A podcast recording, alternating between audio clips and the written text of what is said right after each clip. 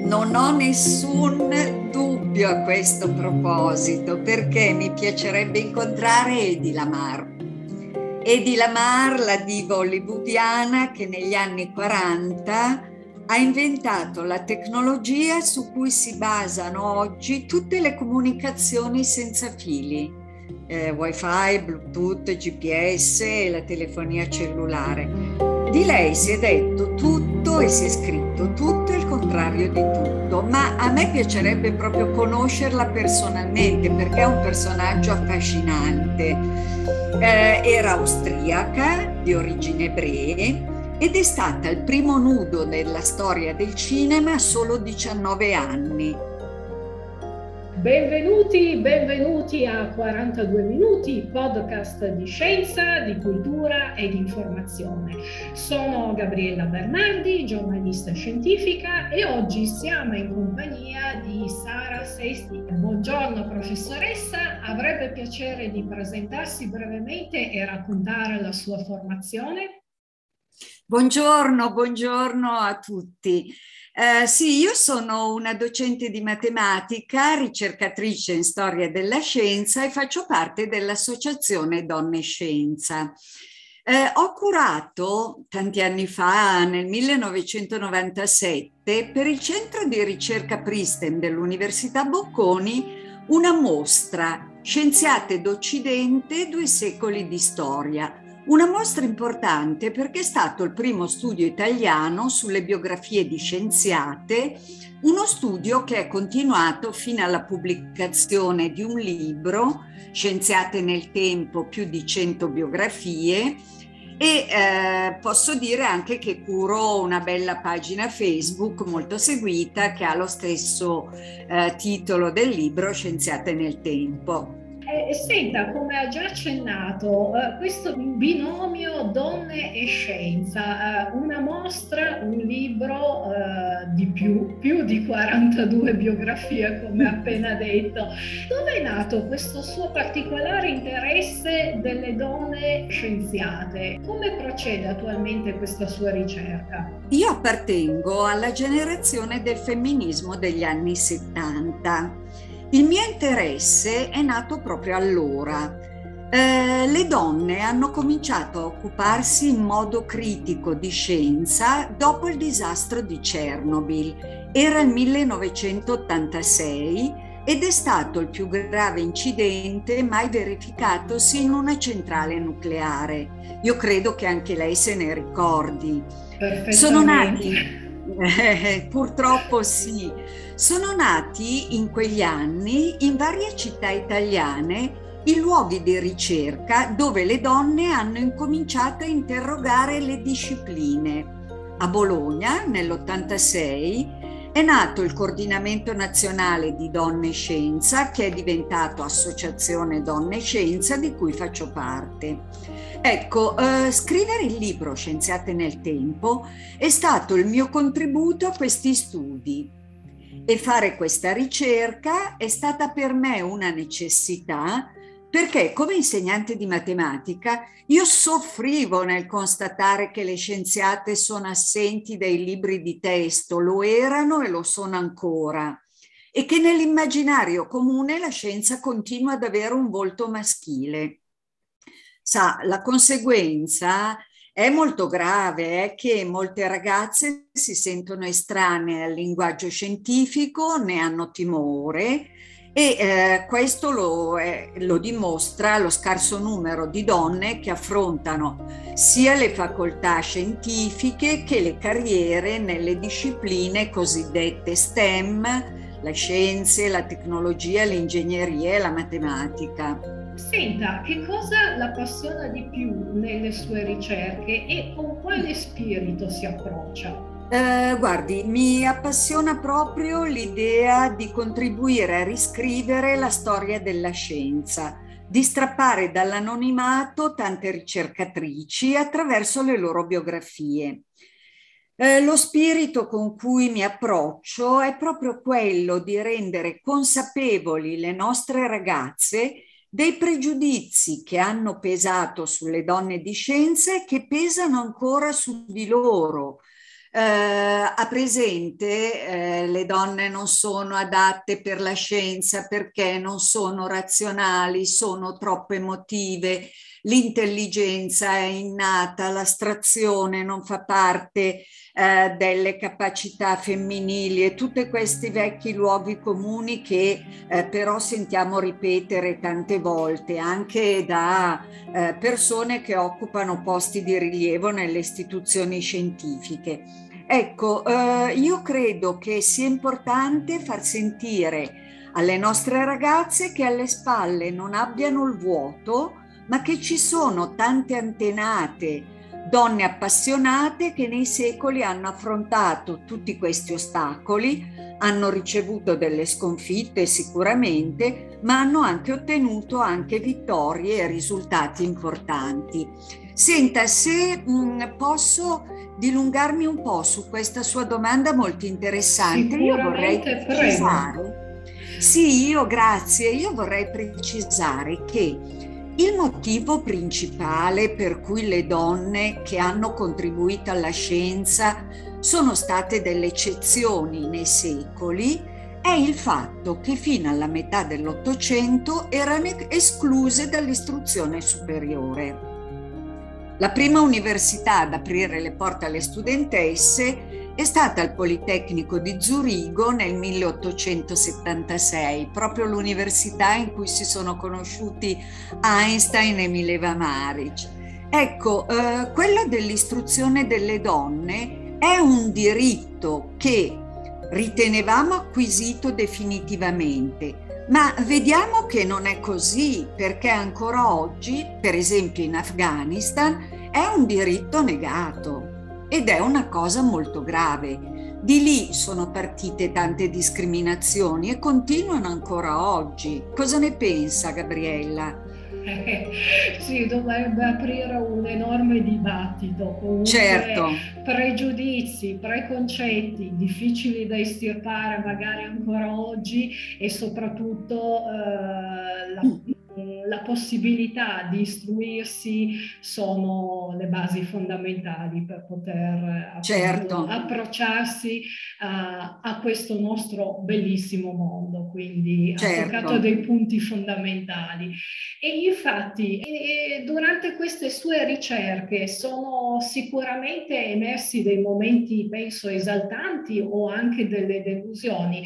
Avrebbe degli aneddoti da raccontarci, magari anche divertenti ecco, cosa possiamo Dunque, sapere parte... dietro alle quinte, ecco, della, sì, guarda, la parte divertente è stata il fatto che eravamo un gruppo di docenti, di bocconi e di insegnanti delle scuole superiori, ci occupavamo tutte quante di quelle che allora si chiamavano le scienze dure, che ora sono le discipline STEM. E quindi è stato molto divertente lavorare insieme, interessante, a volte anche esaltante importante perché eh, qualunque cosa suscitava un grande dibattito, eh, però mh, mm, per, per, per, stringere un po' su qualcosa che eh, è stato molto significativo, io devo dire che ci siamo molto arrabbiate, molto indignate quando abbiamo scoperto che molte scienziate sono sparite dalla storia perché per essere prese in considerazione dovevano pubblicare col nome dei mariti o con uno pseudonimo maschile e che perciò spesso le loro opere venivano attribuite ai maestri. Fino all'apertura delle università, le ragazze che potevano eh, affrontare degli studi scientifici erano sostenuti da famiglie facoltose, avevano dei mariti, dei padri o dei fratelli che supplivano all'istruzione che veniva loro negata dalle istituzioni. Ecco, um, nei paesi anglosassoni questa sparizione è stata studiata a fine del Novecento da una storica che si chiama Margaret Rossiter, che l'ha chiamata effetto Matilda, dal nome di Matilda Gage, una delle prime suffragette. Ci ha indignato molto eh, sentire alcune storie, per esempio che tra le vittime dell'effetto Matilda c'era Sophie Germain che nell'Ottocento si doveva firmare Monsieur Leblanc per poter corrispondere col matematico Lagrange, docente al Politecnico di Parigi, e sottoporgli i suoi lavori sul calcolo infinitesimale. La vicenda più famosa è sicuramente quella di Rosalind Franklin, perché ha fotografato le prove sperimentali della struttura del DNA, ma ai colleghi Crick, Watson e Wilkins si sono appropriati del suo lavoro senza la sua autorizzazione e hanno ottenuto il Nobel nel 1962 per la scoperta della doppia elica. Eh, Rosalind Franklin era già morta per un tumore alle ovaie, non ha mai saputo di questa ingiustizia e la cosa che ci ha fatto molto arrabbiare è il fatto che non sia stata neanche nominata durante la cerimonia del Nobel. Potrei nominare ancora Lisa Meitner che ha scoperto la fissione nucleare ma il Nobel è andato solo otto anni o Jocelyn Bell che ha scoperto le pulsar, ma il Nobel è andata solo al relatore della sua tesi e così via, ma mi fermo qui. certo, la sua ricerca nel mondo delle scienze al femminile dura ormai da anni. Quanto c'è ancora da colmare storicamente e non? E soprattutto, visto che lei eh, è impegnata parecchio nella divulgazione e comunicazione delle sue ricerche, eh, che percezione ha di chi l'ascolta, almeno eh, come è cambiata nel tempo? Ehm, che, che idea si è fatta? Eh, nella scienza, come in altri campi del sapere, le ricerche sulle donne sono incomplete e c'è ancora molto da scoprire, molto da studiare, molto da scoprire. Però c'è una crescente produzione di libri, di film, di spettacoli teatrali che stanno contribuendo a colmare le lacune su questa storia che è stata cancellata. Io ho notato anche che è cambiato il pubblico interessato alle storie delle donne, sia scienziate che artiste che letterate, perché non è più solo un pubblico femminile e non è più solo un pubblico adulto. Quando vado nelle scuole io sento che c'è un interesse di ragazze e ragazzi, di bambine e di bambini fino dalla più tenera età. Le, le bambine e le ragazze mi sembrano spinte a guardare se stesse e la propria vita senza limitazioni di sogni e di desideri. Mentre i maschi, i bambini e i ragazzi, che a quell'età sono molto molto sensibili alle ingiustizie, si indignano per questa storia negata delle scienziate e sono stimolati a non considerarsi più i depositari di privilegi sociali e culturali, ma una metà dell'umanità con gli stessi diritti e gli stessi entusiasmi dell'altra. Mi sembra quindi che divulgare queste storie abbia anche un valore civico, abbia anche un valore nel far sentire un minor peso, una, migliore, una minore disuguaglianza di genere e in ogni caso serva contro la violenza degli uomini sulle donne. Senta professoressa, facendo sempre un balzo nel passato, lei ha già citato dei nomi eminenti di scienziate, ma se avesse la possibilità con una macchina del tempo di tornare indietro, chi vorrebbe conoscere di persona, magari un personaggio che l'ha particolarmente colpita o lei è rimasto nel cuore? Non ho nessun dubbio a questo proposito perché mi piacerebbe incontrare Edi Lamar. Edi Lamar, la diva hollywoodiana che negli anni 40 ha inventato la tecnologia su cui si basano oggi tutte le comunicazioni senza fili, eh, wifi, bluetooth, GPS e la telefonia cellulare Di lei si è detto tutto e si è scritto tutto e il contrario di tutto, ma a me piacerebbe proprio conoscerla personalmente perché è un personaggio affascinante. Eh, era austriaca, di origini ebree, ed è stata il primo nudo nella storia del cinema a solo 19 anni. È stata la protagonista di film colossal come Sansone e Dalila. Ebbe sei mariti, tre figli ma non si sentì mai amata né si sentiva apprezzata come attrice perché le affidavano sempre parti da seduttrice, da magliarda, parti che lei considerava umilianti come donna. Ha provato a dirigere da sola dei film, ma non è un'impresa facile, soprattutto pensando alla Hollywood di allora e forse anche a quella di adesso, anche se cominciamo a vedere che ce la fanno finalmente tante registe. Aveva un talento scientifico fuori del comune. Aveva iniziato gli studi di ingegneria quando quando era ragazza e poi il cinema l'aveva portata per altre strade ma questo talento eh, le, le, era dentro profondamente e gli studi di ingegneria non li ha mai dimenticati. Erano il modo con cui eh, riusciva a sollevarsi dai dispiaceri che aveva dalla sua carriera come attrice e dalle, dai fallimenti sentimentali.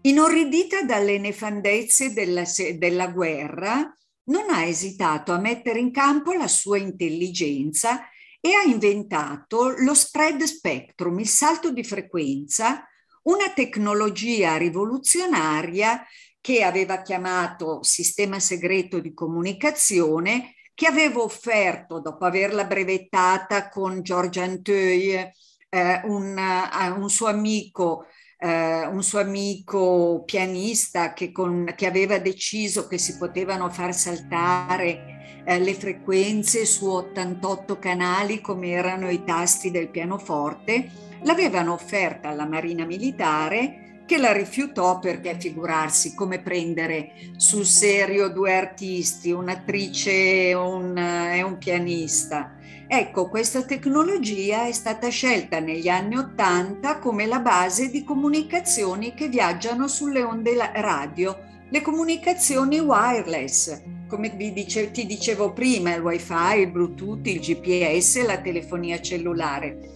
E io ho scelto la sua immagine per la copertina del libro, ecco perché la vorrei incontrare di persona. Con lei cade un altro luogo comune, uno stereotipo che pesa ancora sulle nostre ragazze. Si può essere belle e scienziate, belle e talentuose L'intelligenza è il migliore illuminante di un viso. Questo è il messaggio che attraverso Edi Lamar io voglio lanciare alle mie studentesse.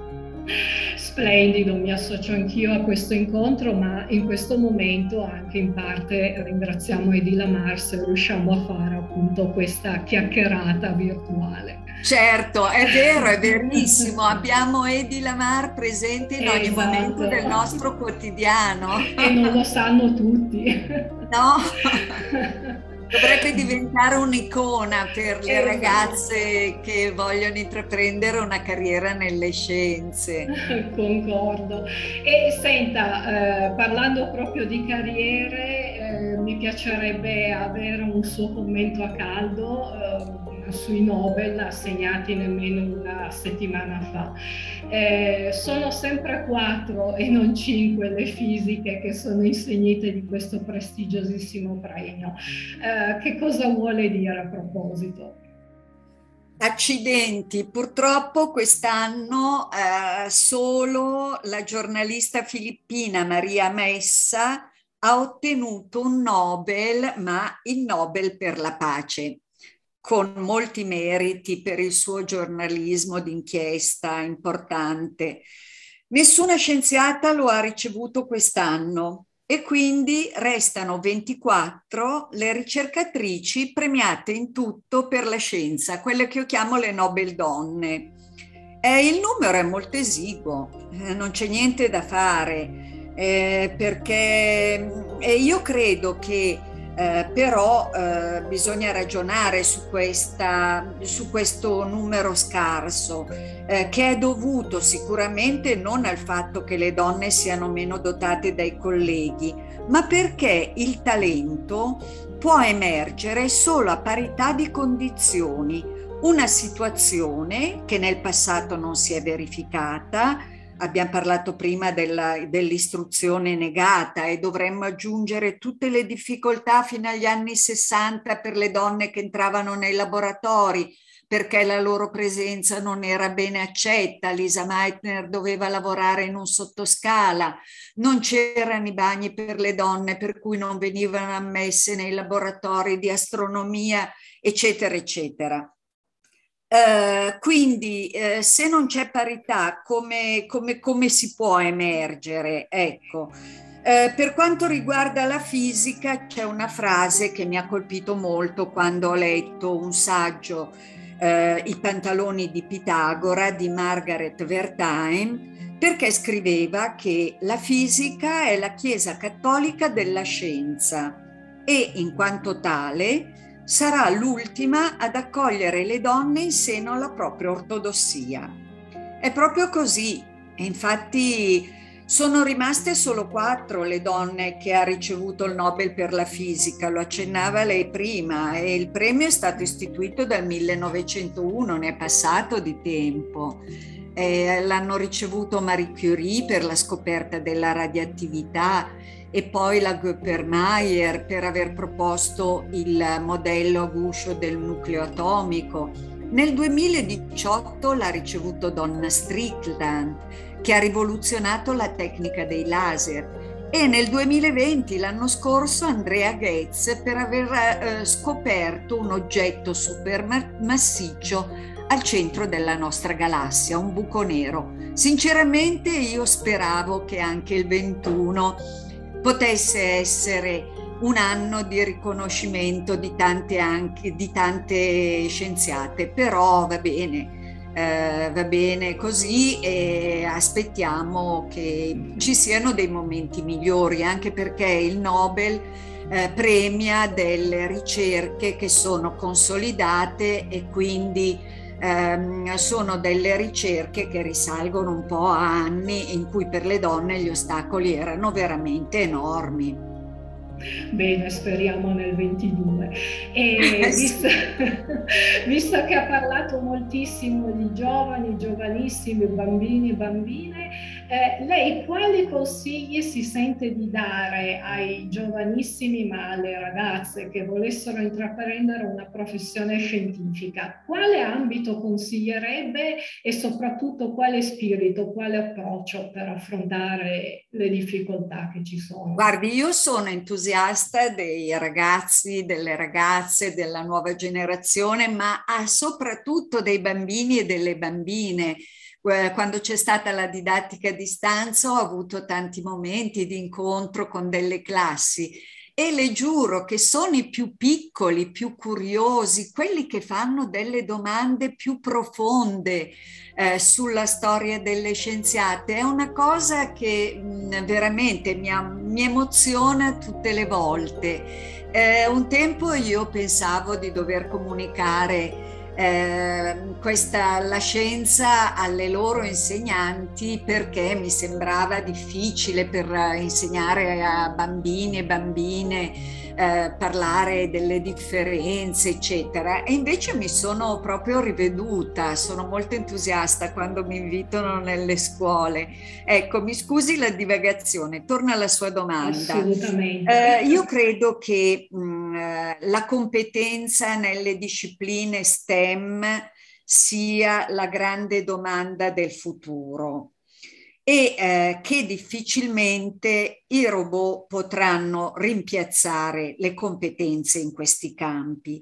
In questo senso io credo che il maggior numero di ragazzi e di ragazze dovrebbero intraprenderli. Tra l'altro in questo periodo eh, noi vediamo che stanno partecipando in massa ad iniziative a difesa dell'ambiente, a me sembra un impegno civile importante che richiede strumenti scientifici per capire i problemi, per trovare le soluzioni e per essere interlocutori credibili della politica. Quindi è importantissimo lo studio delle scienze perché il futuro è nelle loro mani. Credo che nelle STEM ci sia ancora un mondo tutto da scoprire e eh, credo proprio che non debba essere lasciato solo in mani maschili.